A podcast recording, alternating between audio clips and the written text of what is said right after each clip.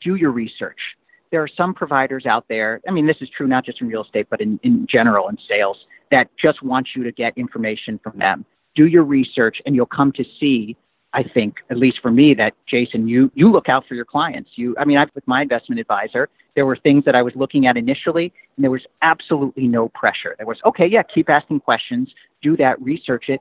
And not only is it better sales because you have a confident client, but also you become more knowledgeable. So I'd say do the due diligence, constantly investigate, ask questions, and also just look at the big picture. I think about that all the time. You know, th- there are going to be hiccups. I've already experienced some hiccups, and I haven't been investing that long. But overall, even with those hiccups, it's still profitable.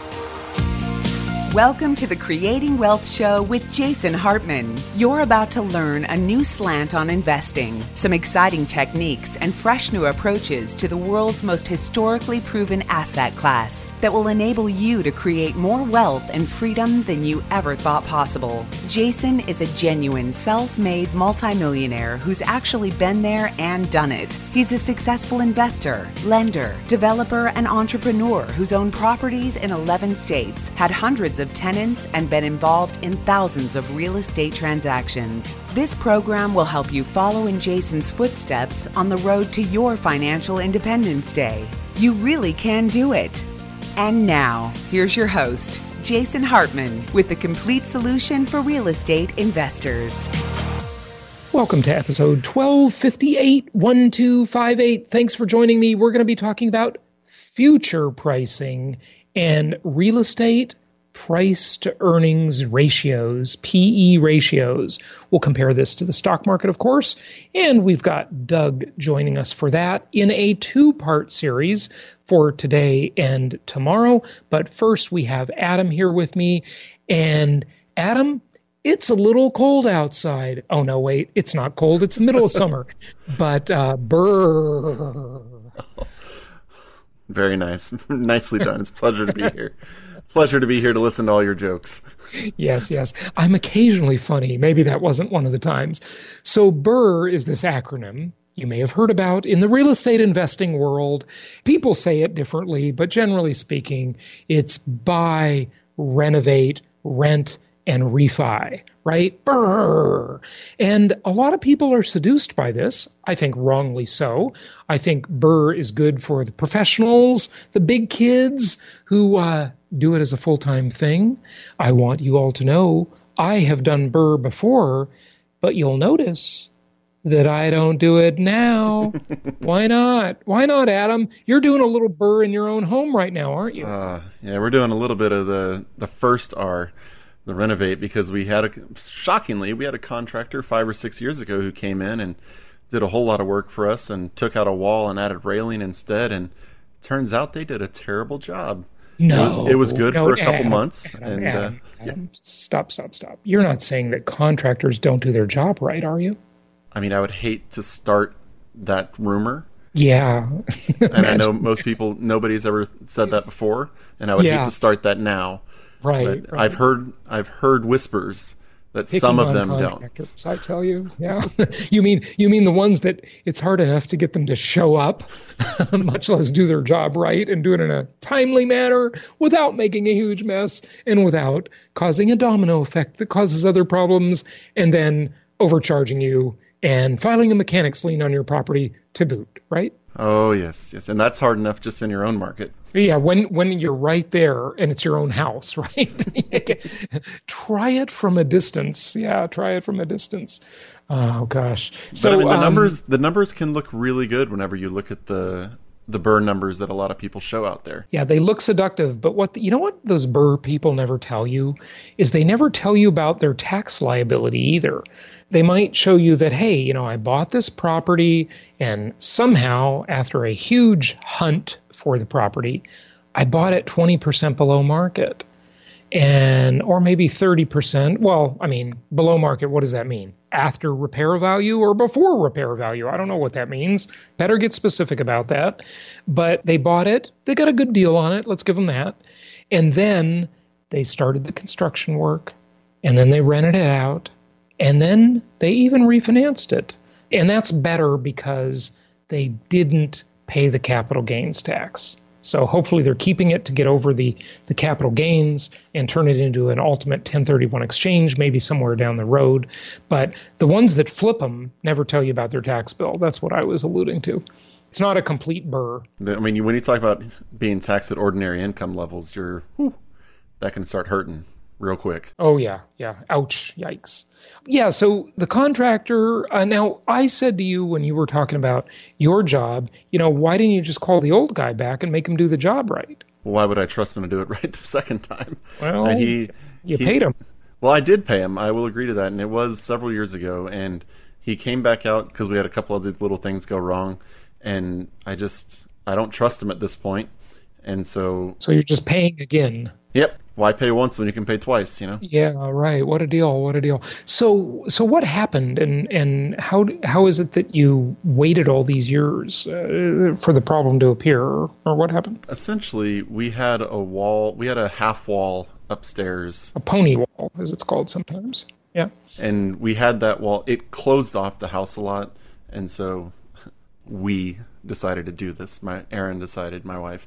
Um, we knocked out the half wall, and we put in railing. Okay. And when it was first put in, it was nice and sturdy. And just over the years, it's gotten a little more wobbly and a little more wobbly. And it turns out that all they did was they took the corner posts and set them down and screwed it into the into the wood, the, the top flooring, the one-inch piece of wood. But then mm. the way they connected that wood to the subflooring was finishing nails. That's it. Wow.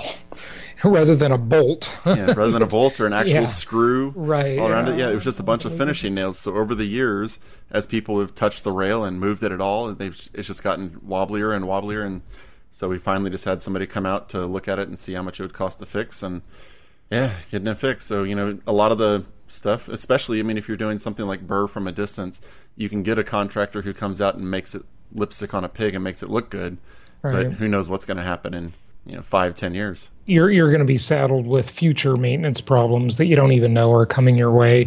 You know what's interesting is uh, I went on a little bit of a rant about this when someone interviewed me on their show last week. I can't remember what show it was, but for the shows where I'm interviewed, if you kind of want to hear my often repeated uh, rags to riches story, you can go to the Jason Hartman In the Hot Seat show, where uh, I'm constantly being interviewed on other people's, uh, you know, podcast, uh, sometimes radio or T V, but mostly podcasts nowadays.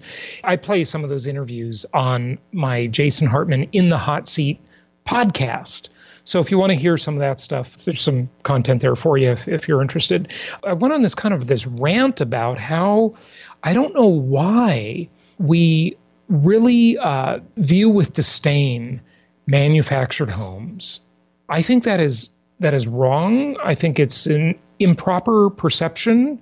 I think that homes should be largely, not necessarily completely, but largely manufactured in a factory and assembled on a construction site. The idea that people are still framing houses and laying bricks on a construction site is extremely costly and inefficient and prone to all sorts of quality control problems that could largely be eliminated if they were done in a factory. I can't believe we're not there yet. And, you know, there are inklings of it. There have been for decades, of course, but uh, still the vast majority of houses are just constructed the old-fashioned way. Construction is one of the industries with the least innovation of potentially any industry. I don't know. I can't even think of a comparison that has maybe less innovation than construction. Maybe you can, Adam, but it really surprises me. And not off the top of my head, I can't think. I mean, it's pretty, take some wood, put it together, use your screws, use your nails. Pretty much the way it was done hundreds of years ago. You know? I mean, I guess yeah. the big innovation was screws instead of just, you know, notching them together. That was yeah. the big innovation in construction. Yeah. I bought a new home when I uh, moved to Florida here. And, you know, as I've said many times, I wish I didn't have to buy something, but I, I just could not find a, a good high-end rental. So I bought. You know, there's some building going on in my area. And the only thing I see them bring to the construction site assembled are the trusses for the roof line. Like they'll bring, you know, some of these big triangular-shaped trusses. You know, they're all put together. They're assembled, and then they'll just, with a crane, lay them on top of the the brick, you know, that they they built the house out of. But then it's like put drywall inside, and it's just crazy inefficient. It's so expensive. And let me speak to that for just a minute. We got to get to our part one with Doug today here, but people keep talking about, and the media keeps writing about, and it's totally misleading. And I, I mentioned this a couple of months ago because I really checked it out, because I, I was impressed. You know, the twenty thousand dollars house you can go on Amazon and buy. I encourage you to call those companies up and talk to them on the phone. It is completely misleading. They're selling kits that are just the shell. By the time you construct that house and get the land, do the foundation, do the engineering, which is incredibly expensive. It does not include the electrical runs. It does not include the plumbing. It does not include any of this stuff. By the time you do all that, your house, she kept saying to me on the phone, the last one I called, she kept saying, well, it's comparable to the prices of any new home construction. And I said, stop saying that and tell me how much that is per square foot. And she says, not including land, it'll usually come to about two hundred dollars per square foot. I thought, this is no deal at all. It's a terrible deal. What's the, you know, this is just completely misleading. There are uninformed people out there, and admittedly, I was one of them until I researched this, because it just sounded so great. I thought, I'm going to start buying little lots and put a bunch of these prefab houses on them, and uh, boom, boom, boom, I'm going to build an empire with that. It seems so cheap. It's just not. It's totally misleading. Now, why they can't do it, I mean, I don't know. Go shop double-wide mobile home prices. I mean, look, I own a mobile home park with uh, one of our clients.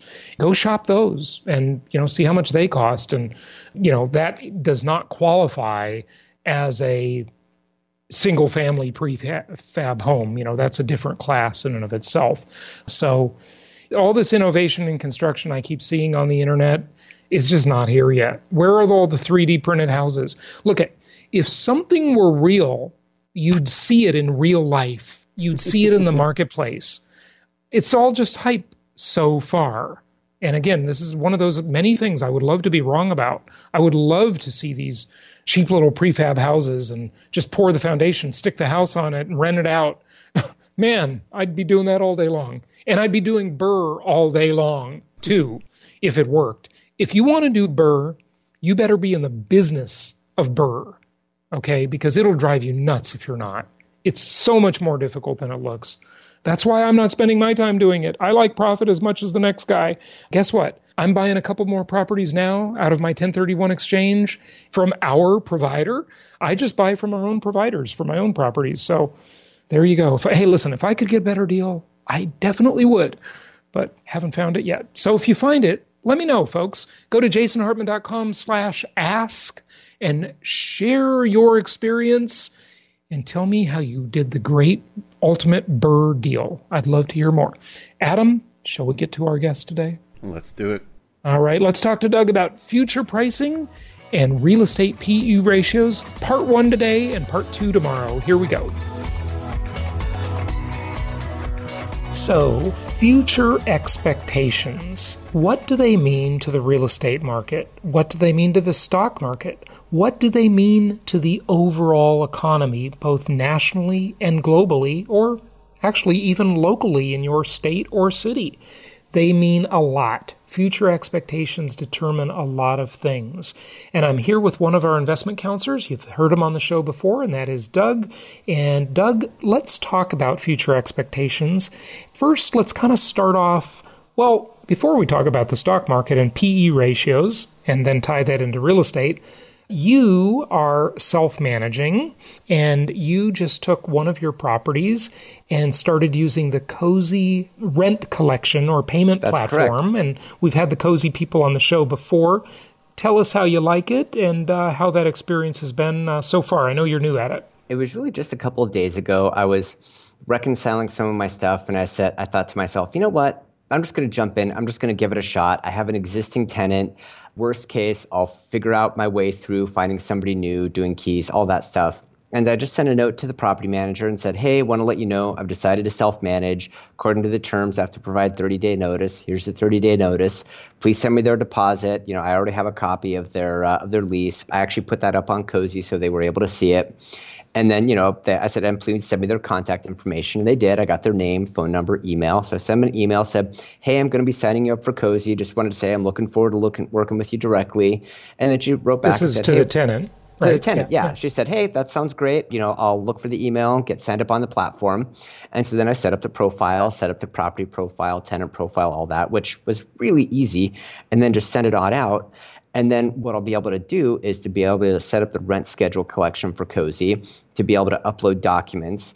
And then when the property goes vacant, to be able to list it for setting a new tenant in. And then they can also send in maintenance requests.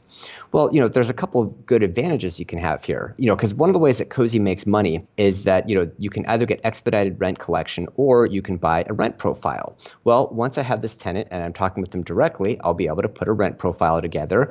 I haven't raised their rent for a couple of years, so chances are they're going to be under the market.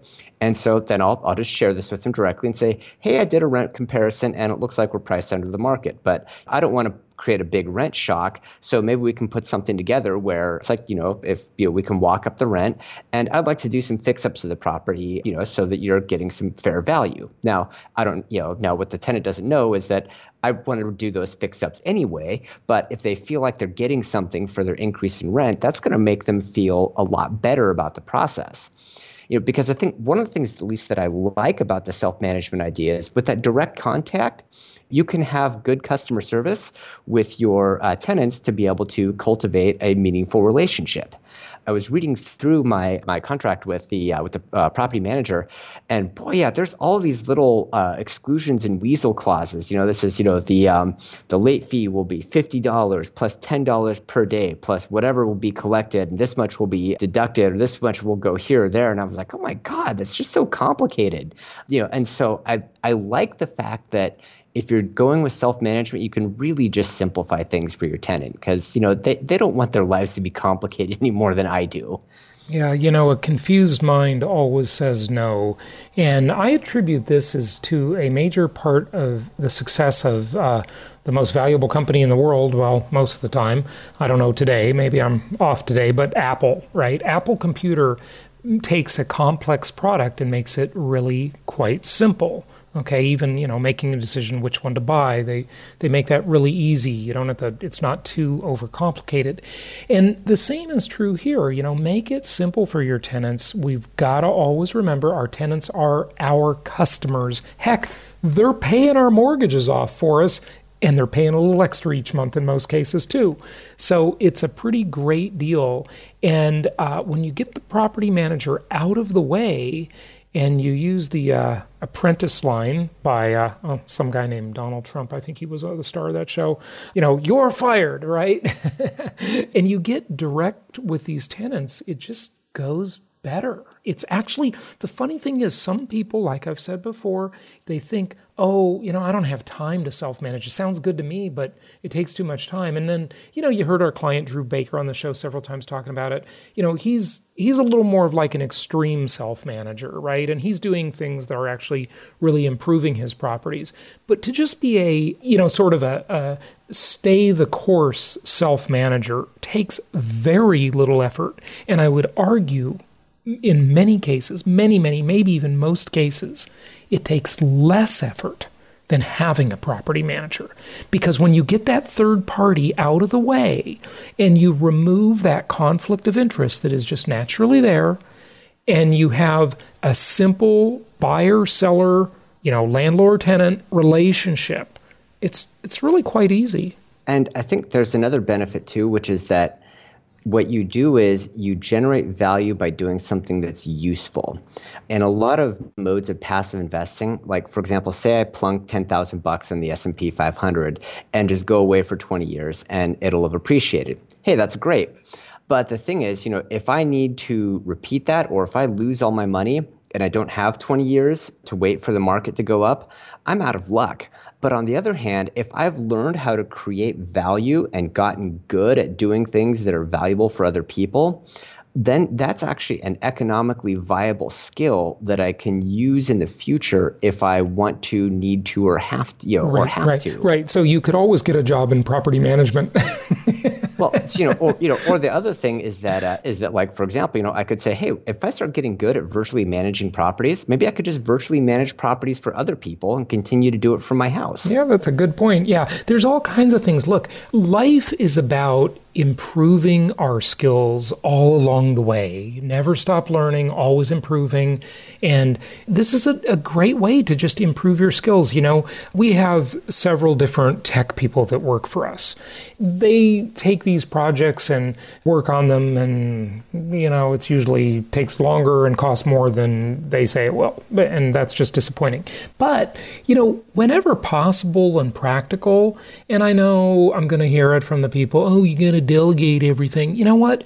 You can overdelegate stuff. Some stuff, it's better to do some things yourself because technology has made it so easy to do these things for ourselves in many ways that it's actually more effort to delegate it. Now, listen, I believe in delegation. I've had lots of employees in my life and lots of people I've delegated to, but sometimes it's actually easier not to delegate it. And, you know, that's a fine line. We all got to figure out where that is. But whenever I have these tech people working on a project for me, and we'll be on a screen share call on Skype or whatever, you know, I'll say, hey, show me how to do it. You know, I want to learn something. And what comes out of that learning is so much more than just learning how to do that thing. I gain, even if it's gradual, a deeper and deeper understanding of how these things work. And we want to just be constantly improving our skills. So, hey, hats off to you on that one. I think that's a great side benefit. You're gaining a new skill by self-managing. The thing, too, then, is that when you're no longer dependent on property managers, now you can really start hawking for the good deals instead of needing to filter by the people who you're really certain aren't going to rip you off. Yeah, tell us what you mean about that a little more. Sure. So, like uh, the so contractors the and the handyman and stuff like that? So, for example, right, you know, there's the advice that I give to a lot of my clients, you know, is that uh, the person you partner with on a real estate deal is as important as the property, if not more so, mm-hmm. because they're going to be your eyes and ears. Sure. And, you know, they can't turn a bad property into a good one, but they can turn a good property into a bad one, into a bad experience. that's that's the truth. Yes, absolutely. Yeah, a good property manager, they, they can't turn a turd into a bar of gold, but they can turn a bar of gold into a turd.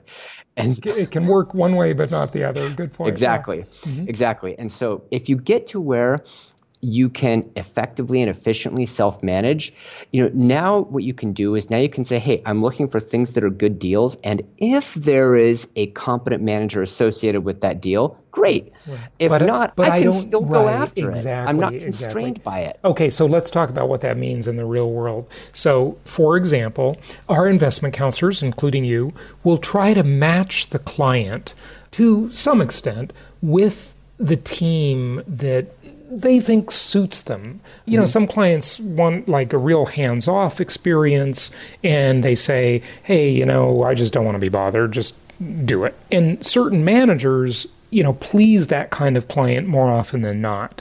Whereas other clients, they want a real hands-on experience and other managers will cater to that more. Okay. But when you take the manager completely out of the equation, then you can just solely look at the property alone, not based on any degree of service consideration or anything like that. So yeah, I agree with you. I agree with you. But hey, let's not belabor this because we really wanted to talk about future expectations. We want to talk about future expectations and what they mean to multiples when you're investing in real estate or investing in anything in general. So let's just dive right into that now. And we were having a good conversation before we started today, Doug, about Lehman Brothers, for example. Yep. And ten years ago, when the Great Recession started, most people would mark that point is when the day that Lehman Brothers failed, just over ten years ago. And yep. you said something that was pretty interesting. Now, I just repeat what I say all the time, is that the day before the Great Recession began, and the day after it began, the amount of real assets in the world did not change. Okay, there was the same amount of gold, the same amount of oil, the same amount of real estate, the same number of companies, basically, except Lehman Brothers. You know, it was pretty much the same. There was the same number of cars, houses, you know, widgets. They didn't go away. The only way they go away is through war. War destroys things, right? There wasn't, Correct. There wasn't a war. It was simply a change in allocation and derivative value of these assets. And that's why derivatives are so dangerous, but also something... Socialism destroys things too, because well, there yeah. was uh, there were all kinds of assets in the Soviet Union and down in Venezuela that were completely neglected and just basically left because nobody, uh, you know, there, there was no purpose for operating them anymore. Yeah, no, nobody no, had an incentive to take care yeah, of them. Okay, okay, but that's kind of a tangential. Yeah, I, I agree though. And interestingly on that, if you look at communist countries and you think about the environment, oh my gosh, like when the Soviet Union fell, I mean, I remember reading a Greenpeace magazine way back then profiling what they found, and it was just massive environmental destruction because when nobody owns the land, why should anybody care about it, you know? But tangent, tangent alert. Okay, let's go back to back it. on top. Doug, so what else changed in the world when Lehman failed? It was future expectations. Talk to us about that. Yeah. Yeah. It's because the way that any asset is priced is going to be, right, it'll have an intrinsic value, and then there will be a future expectation of performance or growth. And so, for example, a stock is valued at what they call a price to earnings multiple. So in other words, there's earnings per share. The good old P E ratio. P E ratio, yep. If you own a share of a company, then you have a claim to a certain amount of earnings. And that is, in many cases, expected to grow in the future. And so what will happen is the price of a stock will be bid up to a multiple of those earnings, which basically say, what are the expectations for the future of that stock? So in the case of the Great Recession, what changed between one day before Lehman collapse and one day after Lehman collapse was the future expectations. I think the reason why that reaction may be not have been rational, but might have been more rational than some people think, is that when you're talking about things like credit markets and the market's going up, right? Everything's good. You know, you can buy, you can sell, you know, if you make a, if you make some money, great. If you lose little money, it's okay. But as soon as markets start going down and start going down fast, all of a sudden you run out of people to sell to. Nobody wants to buy anymore because everybody's afraid of trying to catch a falling knife.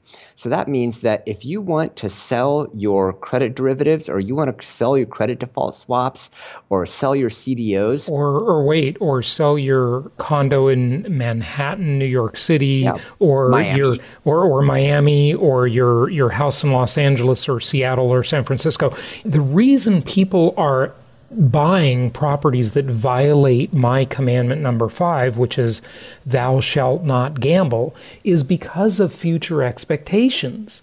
And that's the only reason someone is going to buy such a nonsensical investment, right? Exactly. And the thing is that that works until it doesn't work. Mm-hmm. But then the problem is when it doesn't work, it doesn't work in a very spectacular and destructive way. Right. Because, you know, if you get that townhouse in San Francisco that's three million bucks, and now all of a sudden it goes down to two and a half, how many people are going to say, hey, this is a great bargain. I think I'm going to buy it. They'll say, no way, I'm not touching it unless you'll drop it down to two. And then the thing is that spiral will just keep going until you get a lot of people who say, hey, you know what? This price actually makes sense. This is just the credit cycle, right? This is how things go, is that, you know, anytime that you have a credit-based economy, which nowadays every economy is credit-based because, you know, there's big benefits to it. But the big downside is that credit makes it really easy to overvalue assets.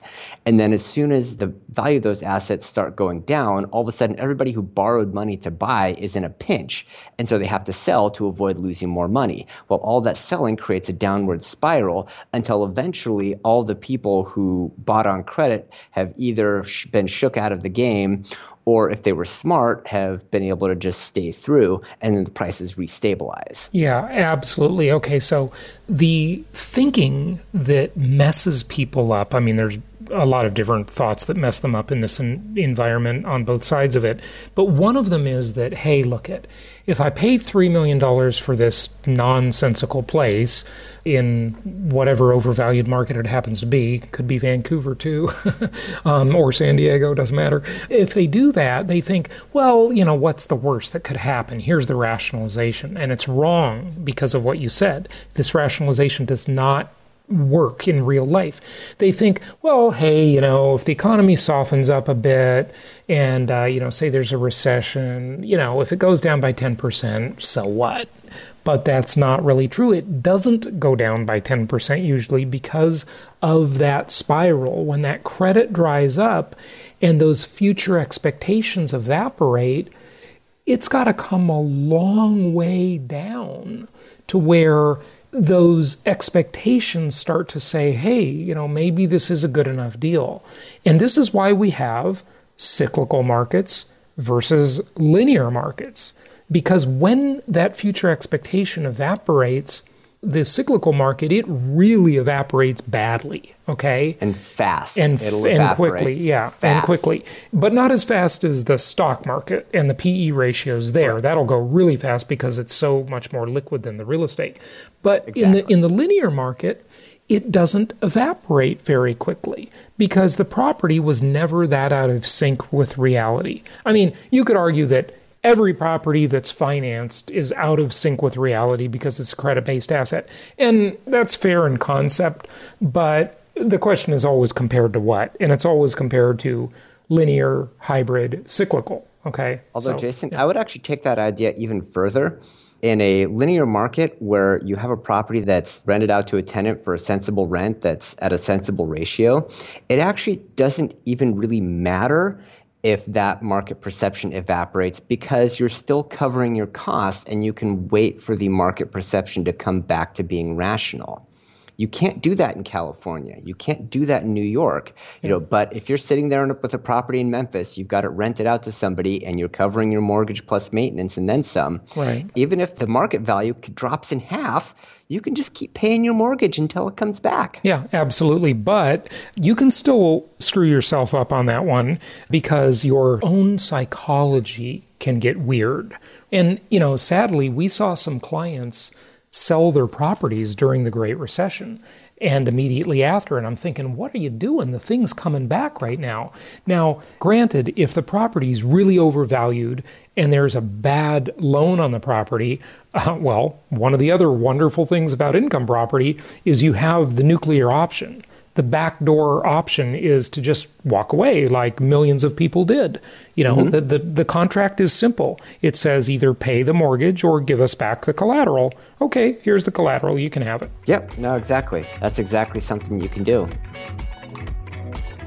Thank you so much for listening. Please be sure to subscribe so that you don't miss any episodes. Be sure to check out the show's specific website and our general website, hartman media dot com, for appropriate disclaimers and terms of service. Remember that guest opinions are their own, and if you require specific legal or tax advice or advice in any other specialized area, please consult an appropriate professional. And we also very much appreciate you reviewing the show. Please go to iTunes or Stitcher Radio or whatever platform you're using and write a review for the show. We would very much appreciate that. And be sure to make it official and subscribe so you do not miss any episodes.